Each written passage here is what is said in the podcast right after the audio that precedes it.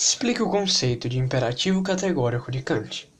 Formulado pelo filósofo Immanuel Kant, o imperativo categórico são as leis morais e universais que se aplicam para todas as pessoas, sem exceção. E a pessoa que não cumpre falhou moralmente e sabe que está errada.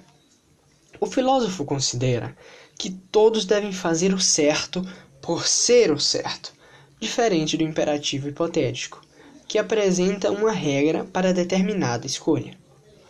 O imperativo categórico está intrínseco em nós. Porém, por termos a liberdade de escolha, podemos cumprir ou não.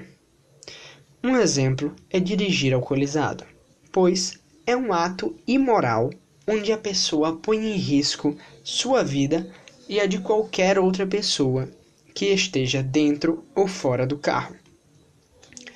Portanto, não, diz, não dirigir sob influência do álcool é um imperativo categórico, já que se aplica para todos e em qualquer circunstância. Davi Miranda Oliveira, Primeira Série A.